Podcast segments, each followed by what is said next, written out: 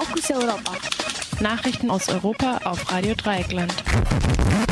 Wir kommen jetzt zu den Fokus Europa Nachrichten für Montag, den 6. Februar 2017. Zunächst die Übersicht. Rumänien. Regierung zieht umstrittenes Dekret zurück.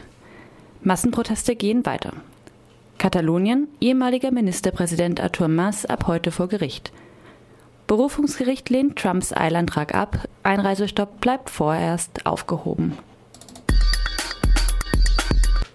Die rumänische Regierung hat am gestrigen Sonntag nach massiven Protesten angekündigt, ein Dekret für mildere Strafen bei Korruptionsfällen zurückzuziehen.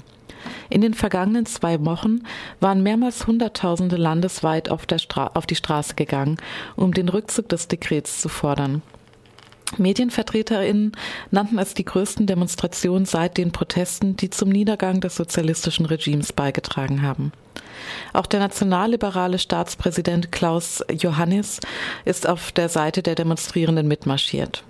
Das Dekret, gegen das demonstriert wurde, sah vor, dass Amtsmissbrauchs nicht mehr strafrechtlich verfolgt wird, wenn die Schadenssumme unter 200.000 Lei ähm, liegt, was in etwa der Summe von 50.000 Euro entspricht.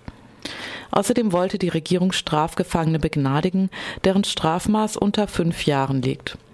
Circa 2500 Häftlinge hätten dann aus dem Gefängnis entlassen werden können.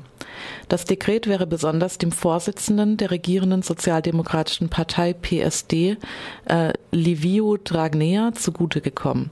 Er ist wegen mutmaßlichen Amtsmissbrauchs mit einem Schaden von 100.000 Lei angeklagt.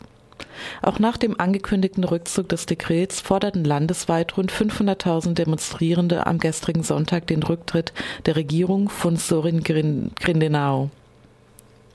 Die sozialliberale Regierung ist erst seit rund einem Monat im Amt.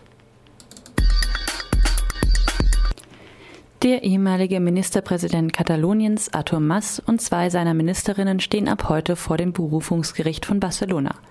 Ihnen wird vorgeworfen, im Jahr 2014 eine illegale Volksbefragung über die Abspaltung Kataloniens von Spanien organisiert zu haben.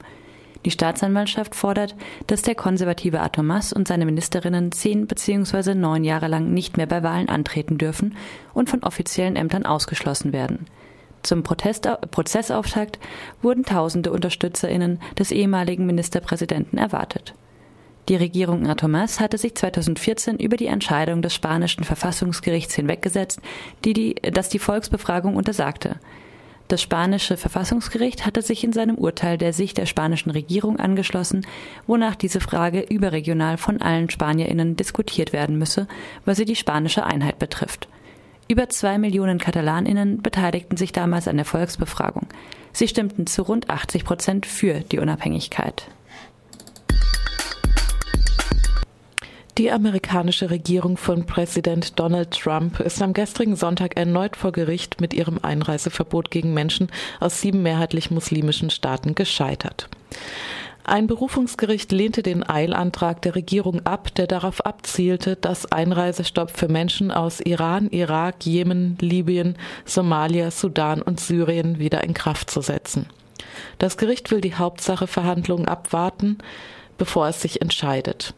Diese Entscheidung wird frühestens in einer Woche erwartet. In der Zwischenzeit bleibt es vorerst bei der früheren Entscheidung eines Bundesrichters, der den Erlass der amerikanischen Regierung zum Einreisestopp aufgehoben hat. Die Regierung von Donald Trump hatte Ende Januar beschlossen, drei Monate lang die Einreise von Menschen aus den sieben mehrheitlich muslimischen Staaten zu verbieten. Ausgenommen waren lediglich Personen mit Diplomatenvisum. Der Streit um den Einreisestopp betrifft konkret bereits bis zu 100.000 Menschen aus den sieben Ländern, deren Visa durch den Erlass der amerikanischen Regierung annulliert wurde